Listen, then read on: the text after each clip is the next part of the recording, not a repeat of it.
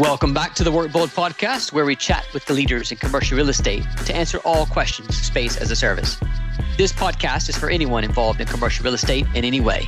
If you're an investor, a fund manager, developer, property manager, agent, or broker, be sure to subscribe so you don't miss an episode. I'm your host, Caleb Parker, and this episode is a little bit different. We're usually laser focused on the office sector, but I've asked residential property developer and former Gensler architect Martin Prince Parrott to join me today the lines between work and life have long been blurred. And in the current pandemic, millions, maybe billions of people are working from home right now. This will have a long term effect on the office, and we'll see a blurring of the lines between work and home. Martin shares his insights into how the world of residential real estate is responding. Insights that I believe those of us in the office sector can recognize parallels if we pay attention. Get ready for a new hashtag because Martin believes we're going to see the rise of Resi Resimercial or hashtag Resimercial, which is a space as a service solution that's a blend of work and home where people join like a gym with the flexibility to move from city to city within the network and access with their mobile phone. Now that the suspense has you on the edge of your seat, let's get episode 9 started. Welcome back to the Work Bold podcast. I'm your host, Caleb Parker, and today I'm chatting with award winning architect turned property developer, Martin Prince Parrott. Now, Martin is a design manager and project coordinator for Black Swan Property, a Birmingham based mixed use property developer. And that's Birmingham, England, not Birmingham, Alabama. As part of Black Swan, Martin leads the firm's design teams and ensures that each project results in buildings and places which are attractive, efficient, and sustainable. Alongside this, Martin is also an advocate for healthier cities, diversity and inclusion, and sustainability. Now, much has been made about the impact that work from home has had and will have on commercial real estate. However, not much has been said about how resi real estate will also need to adjust to accommodate this seismic shift in work life focus. Now, as you know, this podcast focuses on space as a service, and to date, we've discussed its impact on commercial real estate, and we'll continue to do that. But as the line between working in an office and at home blurs, it's also important for us to ask what this could mean for existing and emerging residential assets. So, Martin, welcome to the show. Hey, Caleb, thanks for having me. Yeah, of course. Thank you for being here. So, Martin, could you tell us a little bit about Black Swan and the assets you focus on? So, Black Swan are a Birmingham based property developer. We operate predominantly in Birmingham, but also in the West Midlands more broadly. Sort of assets we focus on are residential led mixed use, real community building and placemaking. We like to reposition first because we think that existing buildings have a character and a value which is priceless. And they do a lot to ground developments in the community and in the place um, that they are. But we also really like doing new build as well, if that's called for. I guess our USP, if I was to say one, is that you know we're very agile and we're very creative. We like to have a golden thread which runs through everything from the moment we're looking at site acquisition all the way through to concept and design, all the way through to marketing and ultimately sales. And we think that that gives our developments a a natural composure when it comes to the story, and ultimately, story is what matters when it comes to understanding or, or selling anything. So right now we're the whole world is under this massive work, working from home experiment. Overnight, you know, you, you've heard me say this on previous podcasts. Overnight, companies have had to figure out how to be productive working from home, but more importantly, people have had to figure out how to be productive working from home. Yeah. And so, what are you seeing? How is this affecting the residential space? What sort of conversations is happening in response to this?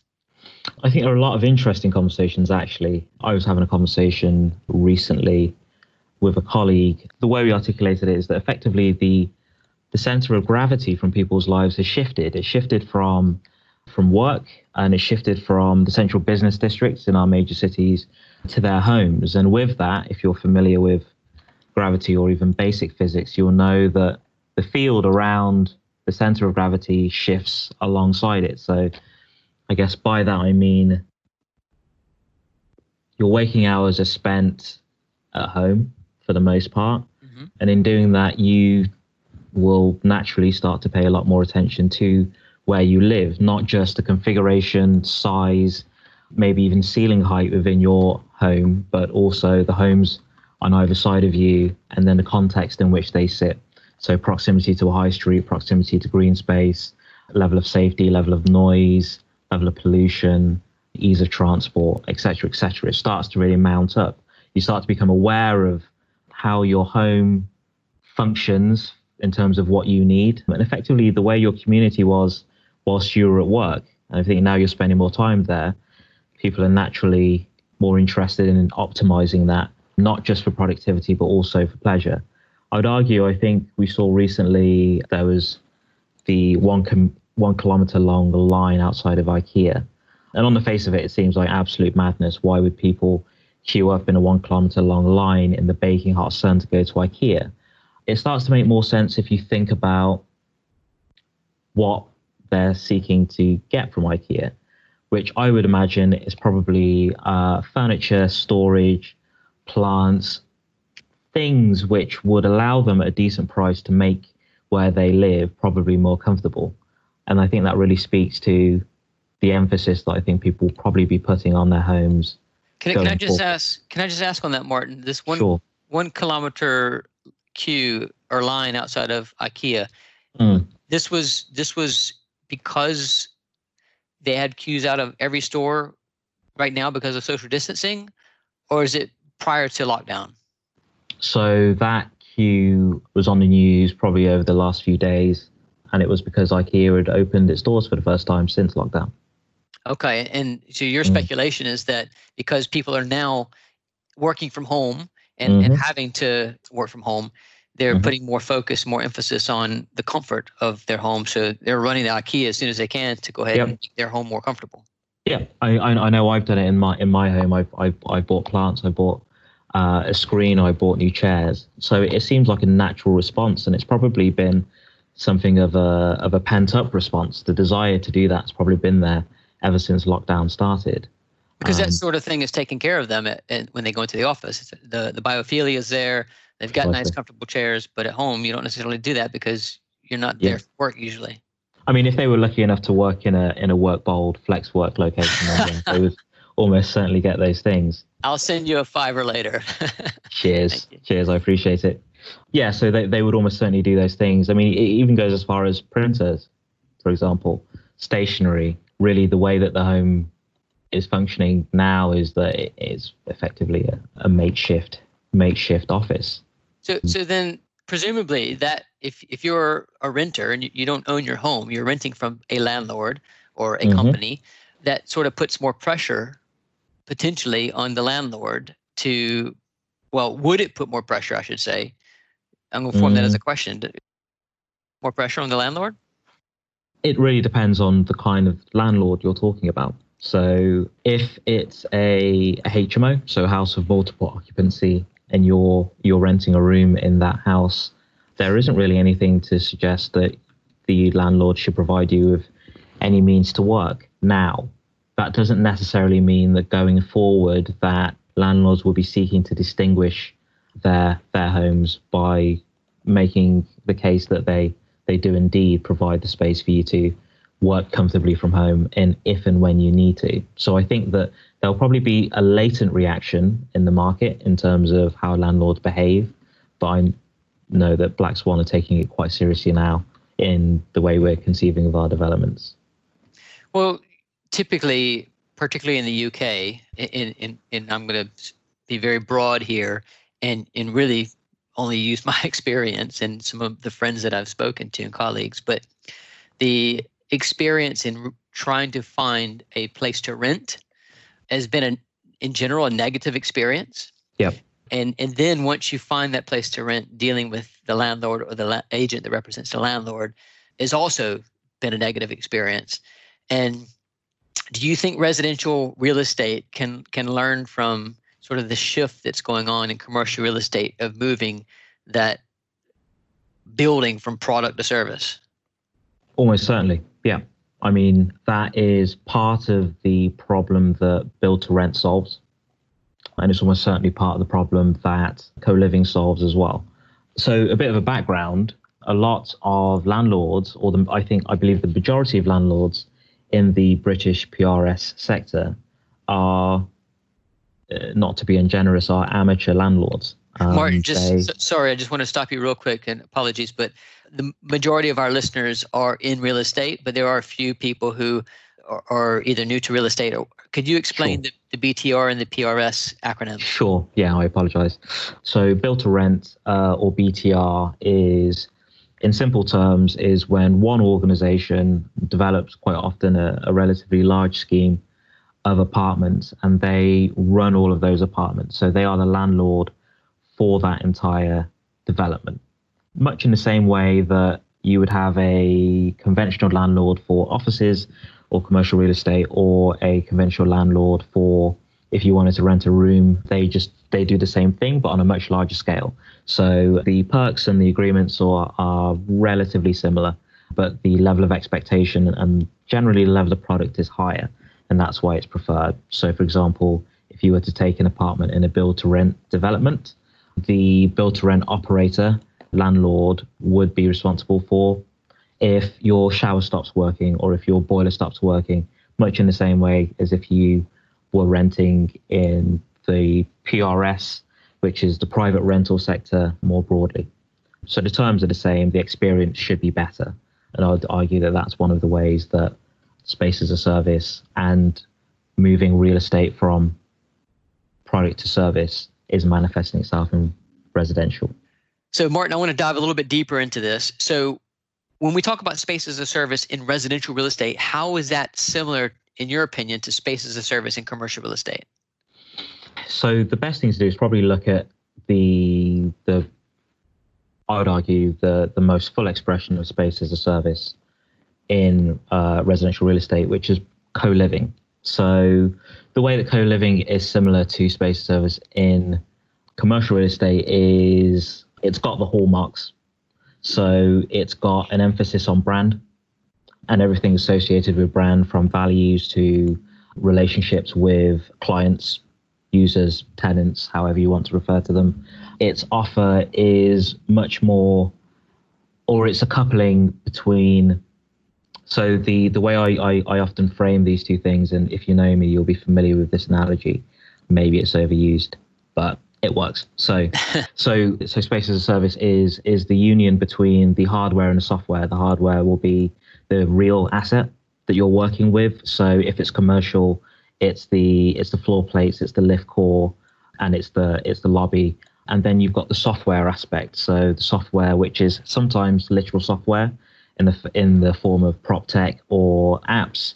Quite often, it is the service. So concierge service, communication with the maintenance team, ordering in food. It can take a whole host of forms, but it's effectively the way that you interface with the organization, which then in turn also interfaces with with the building. So you see that really comfortably in uh, commercial real estate, and you see it in co-living as well. So in co-living, you'd have uh, concierge similar to the way you'd have for a large office building, and they would probably look after you.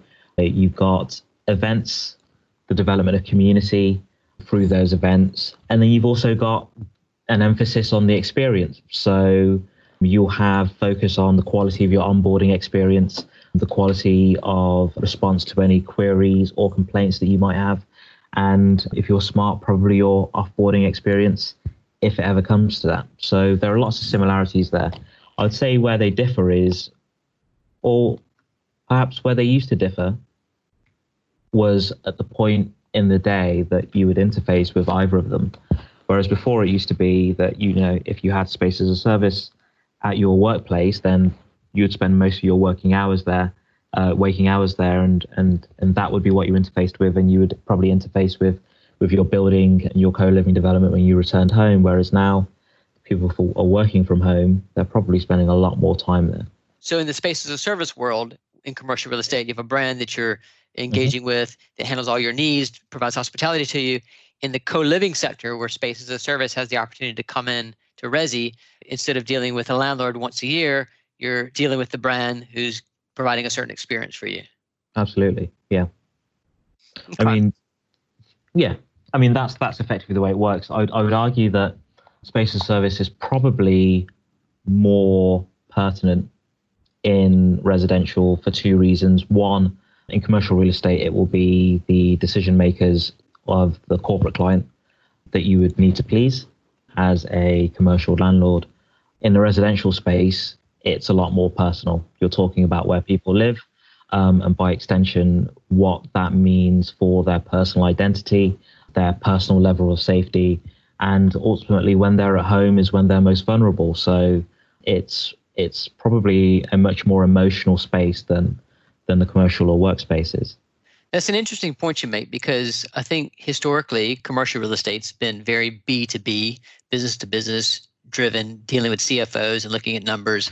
Yeah. Whereas there has been a more a much stronger emphasis on an, an emotional decision, help getting the team to be able to be part of the process of deciding where to go. Yeah. So I, I would argue that the B2C, business to consumer decision making and, and experience of space as a service in, in co living and should be the same sort of experience in commercial real estate as well. So that brings me back to your point about brand. Why mm. is brand so important? I mean, brand isn't any more important in real estate than it is in any other walk of life. Brand is basically operates as a proxy for values and quality of service and or experience. So it may not be seen as particularly important now, but as more and more players enter the build to rent, uh, co living market, you may have experiences that you like, which leads to brand loyalty, or you may have experiences which you don't like, which leads to dissatisfaction and you seeking out other brands. But when you are able to establish a strong brand, then you're able to effectively communicate to someone who perhaps has stayed with you before that that they can take that risk again. Because as I said, you know, where you live is is really quite important to your sense of well-being, but also to your your sense of identity. And so if you have a positive experience, you're much more likely to stay with that brand. And I would argue that's part of the value proposition for people looking to invest in in co-living as a, as an asset class within real estate. So in the co-living world, if a real estate investor is looking in to make those sort of investments, and I, I want to maybe even drill drill you on Black Swan. What what are you guys doing in the co-living space? Are are you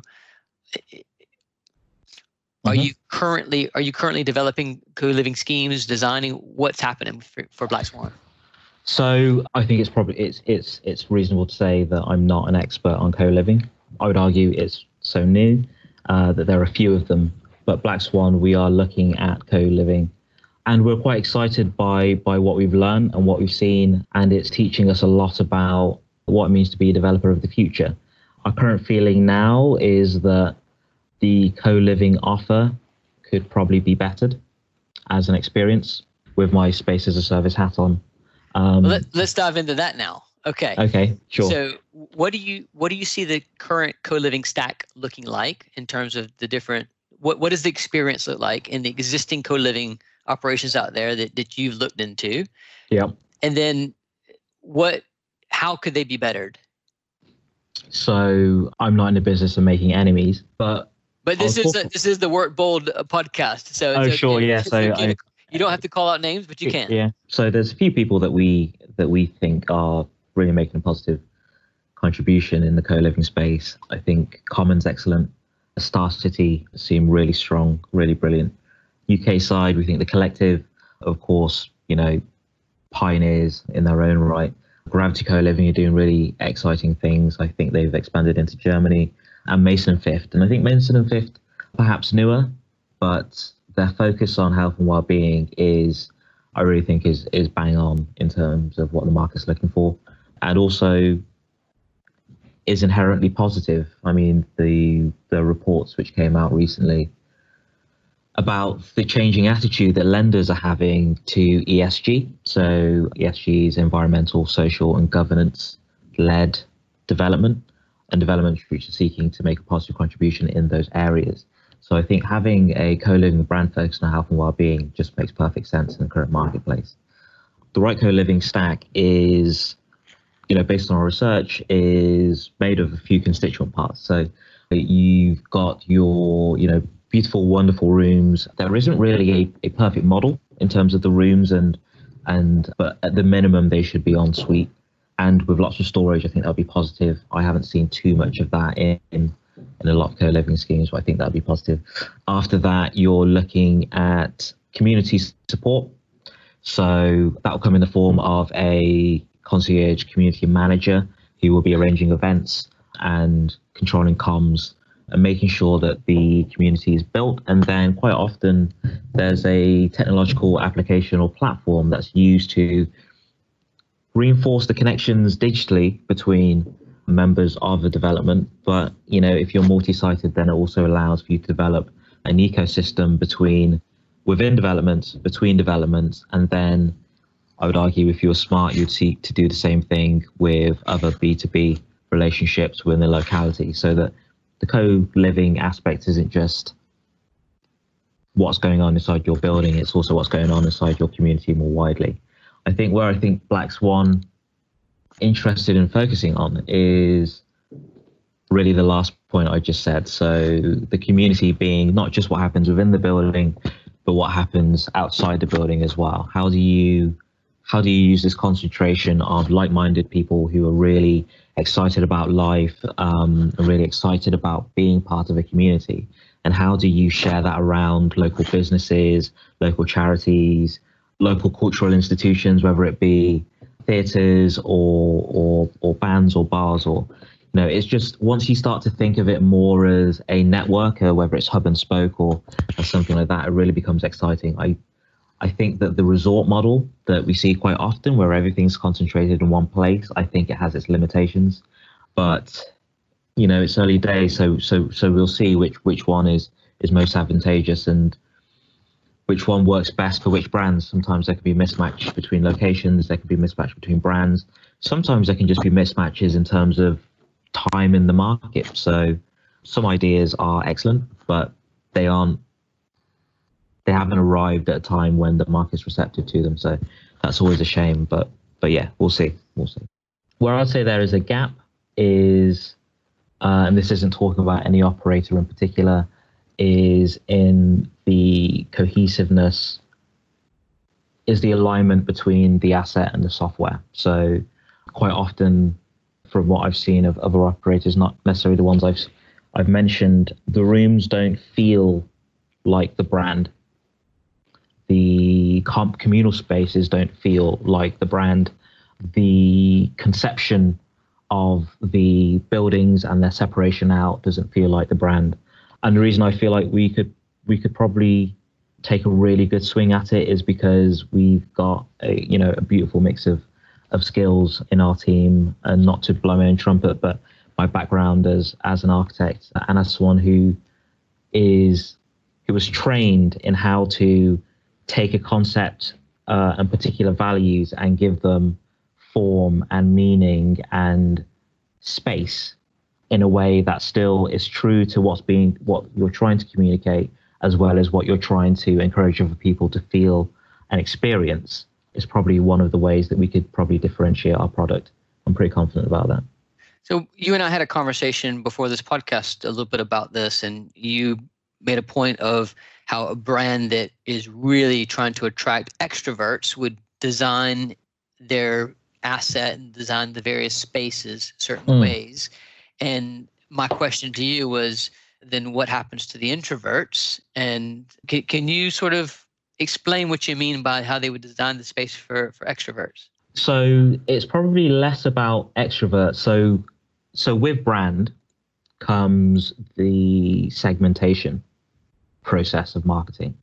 So the more you're able to align your brand to the people you're specifically trying to target, who will really get the most to really get the most out of staying with you or experiencing what you have to offer as a company or a brand, the the more solid that your your foundation will be in the market because those people not only become patrons but they quite often become advocates. And because we're in this world where there are so many brands, when you're able to find one that's not just has great values but whose values align with yours, then you know you're more likely to shout about it. And for all of the marketing and all of the market research that's taken place, very few things are as effective for any brand or any business as word of mouth, whether it be positive or negative. And so that's really what you're you're seeking to aim for. You're seeking to try and give the best experience to the people who will appreciate it the most in the hope that they that they they're so passionate about it or or or have such a good time that that they want to tell others who are similarly inclined. And I think that's probably the the wisest thing you can do. Well, I think another thing that's uh, interesting on how co-living spaces are branding themselves is the network effect, and sure. when and it's very similar to you know how in spaces a service world and commercial real estate you have operators that have multiple locations they create a network effect and members effectively can go from one location to another mm-hmm. and this is the same with anything you know what to expect if you go to, from one hotel to another you know what to expect based on the brand sure. values mm-hmm. and so do you th- this is this is a novel concept i think for living because typically you li- you go home to the same place every day sure. um, for your lease term but I think, and correct me if I'm wrong, but I think in the co-living world, the ability to move within the network mm-hmm. is is a USP. Yes. Yeah, I mean, I, I, it's, it's one of the things that really differentiates, that really differentiates co-living as a proposition. The fact that you can, if you're, if you're perhaps earlier on in your career, and you say, for example, you work for an insurance company, and there's you know you know you've been there, but it, it, it and you're in London, and it might not be working for you, or or you feel the need to be closer to your family, and they're from the Midlands, or they're or they're up north. There isn't really, if you have a distributed network of of sites in all of those major cities, there isn't really a reason for you to not be able to speak to the operator or the brand and basically say, you know, when when a spot comes up in one of these other sites, it'll be great if I can take that and you just transfer transfer over my my details. And I would argue if that brand is clever, they will help with the storage and or removal of that person's personal possessions to the new location so that it's as seamless and frictionless for them as possible because that's ultimately what you want to do as a brand. You want to reduce as much friction between what your member, guest, tenant wants and needs, and that you're able to give it to them with as little hassle and as little friction as possible. Absolutely, and I think that's if we look at the successful, fast-growing companies uh, in in all sectors right now, the companies sure. that are the most successful are the ones who are removing the most friction. Yep. Okay, so that I want to go back to the work from home again. This is where we started. So yeah you say that because more people are working from home right now over the last couple of months with the lockdowns that they mm-hmm. put more emphasis on on their living conditions and that sort of drives the need for better experiences but the other aspect of, of that is now and this goes back into the experience but if we're spending more time working from home and maybe this is going to be something long term a lot of people are speculating but obviously twitter there's some big companies that have now said that their people don't have to come back into Absolutely. the office. Yep. So if that's the case, if that's the case, what sort of work from home experience should be included in the co-living stack? Sure. So that can really happen in two ways, and then there are some ways. There are sub there are sub ways that that can happen underneath that. So if you start with the room, I think it's probably reasonable to think that people joining new co-living developments are going to be expecting their within their room to for there to be a place where they can work. But what that ultimately means is that the configurations of these rooms, or at least the furniture, the furniture spec for these rooms, um, will need to be adapted to allow for that to happen. And I think that's important for two reasons. Because one, in terms of sanitation, you may not always want to go to a communal space to work. You may want to be able to do focused work, and if you can do that focused work in your room, I think that's that's a real advantage. So once you're dealt with the room, then you deal with the what might be the communal workspace or co-working space. And the way that's realized really can take on any number of forms.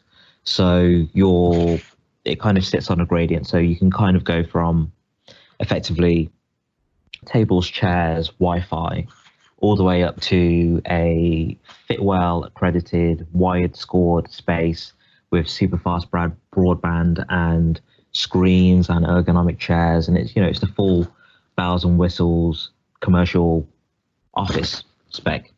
How that's delivered is interesting. So if you want to do it as a brand internally, I suspect you'll probably go for the first the first order of spec, which will be relatively light touch, so tables, chairs, Wi-Fi, that sort of thing, but in a really well designed, attractive space. If you wanted to go for the more high spec, it would probably be smart to partner with a co-working firm such as, you know, WorkBold or anyone else in the market. And the reason why I think that would be important is, and what we've experienced looking into co-living is that there are so many skill sets required, particularly if you're passionate and serious about delivering a space as a service solutions. There are so many different mindsets required, whether it's from hospitality to asset management to interior design, even anthropology and psychology. There are so many different mindsets, and you can become overstretched. And if you really want to deliver the best experience possible, it may be smart to partner with someone who knows what they're doing. How you arrange that, you know, is ultimately ultimately up to the brand and perhaps what's right for that site. It could be a partnership agreement between the two, or it could be the form of a, you know, an old school shell and core provided, and then you lease that space to to the flex operator, and they they take control of that thing. So there are lots of ways that co-living and co-working can exist, all the way from the micro in the room to the macro being the the work hub or the communal co-working space. It ultimately depends on the skill set and the expectations that you're trying to meet as an experience. So there are some co-living operators. I've doing some research on this, and you know, and obviously there's been some in the news and so forth.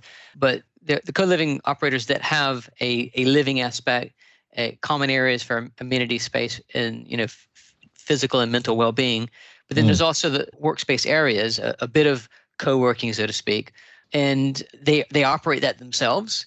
And I think what you're suggesting here is potentially for some co-living operators that focus on the living aspect, partnering mm-hmm. with whether that be a lease or something else, partnering sure. with existing operators. Is that what you're saying?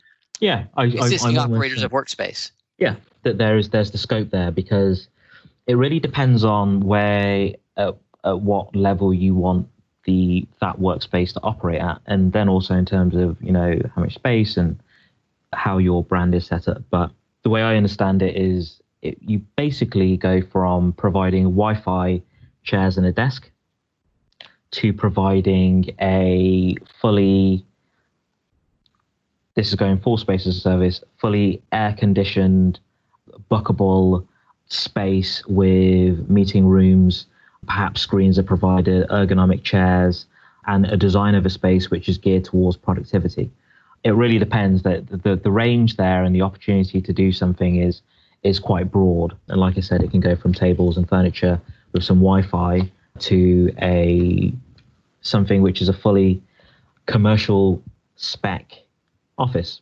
Obviously, there are cost implications depending on which way you'd want to cut it and which which way you'd want to execute that strategy. But so you mentioned earlier, Common. Just having a look at their website, you've got different cities, of course, uh, would uh, be adjusted for the market you're in. So it could be in Chicago. We'll talk about United States here for a second. Chicago, nine seventy five dollars a month. To Washington D.C., fourteen twenty five a month. So one thousand four hundred twenty five dollars a month. Mm-hmm. And included in that rent, you get your furnished home with a private room. So I guess it's a one bedroom. You get high speed Wi Fi. Your utilities are included. Cleaning's included each week. Yep. Free, free on site laundry, detergent, free household essentials like toilet paper, stock kitchens with pots and pans, co-working and community lounges, mm-hmm. free community events, exclusive discounts and perks, and all connected with the common app. So it's it sounds like it's a combination of your flat where you would live mm-hmm. uh, with a hotel and with a co-working space all wrapped in together. You know, you just pay one monthly fee for.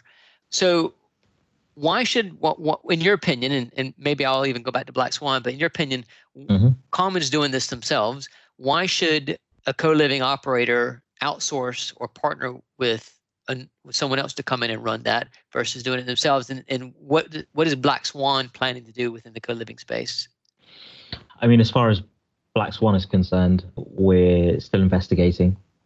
But the reason why a co-living operator may partner with a co-working operator really depends on what their capacity is as a company in-house and then also the level of the co-working experience they want to provide. That's that's effectively it. If you i think it's sometimes important to especially in space as a service to appreciate the, the different mindsets required to provide the different levels of service and the different aspects of service. As i said if if for co-working by that you mean bench seating with PowerPoints at convenient locations and Wi Fi, then that's not particularly difficult. But as people's expectations may increase, it really depends on also, you know, what your brand is doing. But as people's expectations increase in terms of their work experience, they may not be they may not be happy to compromise when it comes to their work experience if they're working from home or they're working from your co-living site. So if if at their building there's been a full embracing of space as a service by the landlord and by extension their employer, and they're able to go into their workspace and they're able to book a space. They've got a screen there, they've got a chair there, they've got um, a screen on the wall or at convenient locations telling them the quality of the the quality of the air in their space and at work they're they're in either a well accredited space or a fit well accredited space. And then when they come home to work from home for the day the quality of the air isn't as good or the uh, broadband isn't connection isn't as fast or there are issues with servers you know any any number of things then that will start to hamper their experience. And so your goal as a as an operator in the space as a service space is to provide spaces which meet the expectations of your your tenant or or your client, however you want to refer to them. And if you realize that you don't have those skills or that experience in house as an operator, then you know there's much worse you can do than speak to someone who is a specialist in that thing. And the reason it's important to do that probably quite early on, depending on the scheme, is because there are a whole raft of decisions which may need to be made on the asset side. So, for example, ductwork, chillers, fire escapes, what's known as small power, they fall on the hardware side. So you need to make those decisions early and you need to realize how that sits as a strategy for the experience you envision for your users, your clients.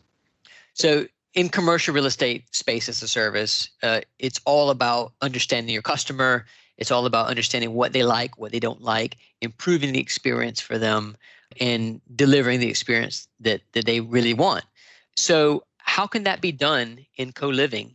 Well, I think first and foremost, it's important to identify that when you become a a landlord in the same way that commercial landlords are, rather than developing an asset for sale, you're really part of the process. And by being part of the process and part of that entire experience, you're able to fine tune and learn precisely what your member, guest, tenant, client likes wants, and needs, which is quite a game changer because within the development space, it's not that common for developers, whether they have a, a an operational arm or asset management arm, or they or they keep that in house with the development function, to really try and gain and interpret the data that they're able to get from their users by being in a relationship with them for extended period. And that can be anything from fine tuning the spec of the mattresses that you use to how frequently a space is cleaned to whether whether one of the complaints that is common across uh, all your users is that they don't feel as if there's enough daylight or the air, the air quality is isn't really up to snuff in the co-working space there, there, there, there, there's all sorts of information which allows you to not only, as much as possible, fine tune the development in real time so it gets better from when it opens to um, when it's fully fully occupied, and then to be able to take that wisdom and that intelligence and apply it to the next project. It would be incredibly disappointing if every scheme that co-living operator turns their hand to looks and feels exactly the same. They should really be getting better every single time. And ultimately, the offers should be getting better and changing. And so, whilst we're in the early stages of, of co living as an asset class, I think as time moves on, you'll start to see much more differentiation between the brands because their users will have given them different information and they would have absorbed that information and started trying to reflect those needs, those wants, those requirements in their offer, in their buildings, and in the places and communities that they make. So, Martin, what do you think that residential real estate can learn from commercial real estate when it comes to space as a service? So, what I think we're going to see in the future is the rise of resi-commercial. People moving within curated spaces which stretch all the way from from when they wake up in the morning and where they live to where they work and ultimately where they play as well. There's going to be a combination of all of those experiences and spaces, and people will be able to access them seamlessly and frictionlessly through their phones at their convenience. I love it, Martin. A new hashtag, Resi-mercial. That's a great prediction, and I hope you're right. Well, Martin, now it's time for the quick fire round. You've listened to my podcast. You know what this is about. So I'm just going to dive right yep. in. So, in our industry, what sort of podcast books do you read and websites do you go to? So, podcasts, the Workbold podcast, I think is super important as a resource and has really, really top tier, top tier guests, of which I'm I feel privileged to to be a part of. And the other one, which I think is super interesting, is the Pivot podcast with Kara Swisher and uh, Professor Scott Galloway. And the reason I think that that their podcast is really good is because they quite often talk about tech companies, and in some ways, everything is becoming a tech company. And getting a an insight into how they work, how they think, and how they're looking to change the world and finance that changing of the world is a great insight into where we may be going as a as a sector within real estate. So, who in commercial real estate or real estate, I should say, inspires you? Uh, Antony Slumbers and Dror Poleg um, from a commercial real estate perspective are definitely big inspirations to me. I think they're leading the way in terms of thought. That's super important. More broadly, I think in the built environment are my two mentors, Alex Notay, who is director at PFP Capital, and Deborah Cadman, who is chief exec of the West Midlands Combined Authority. They combine kindness and leadership in a way that I think is rarely seen in society at large, but I think is really important in the built environment in real estate.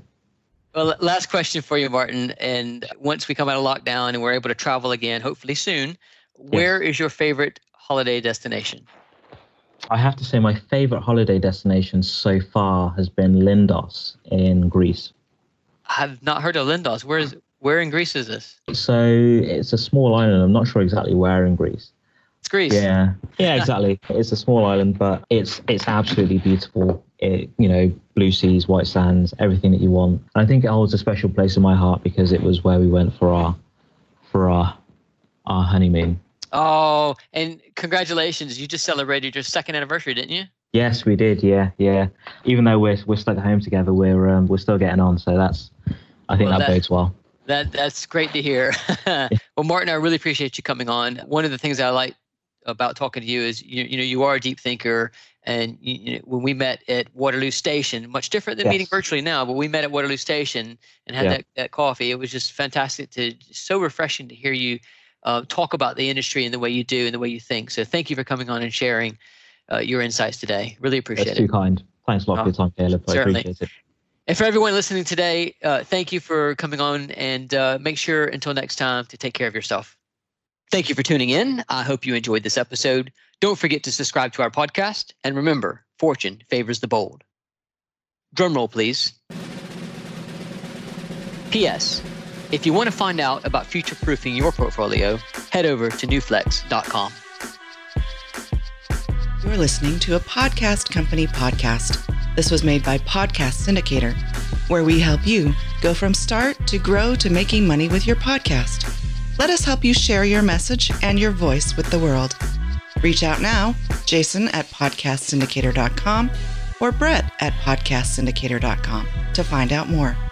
Thank you for listening, and do come back to hear nothing but the best podcasts.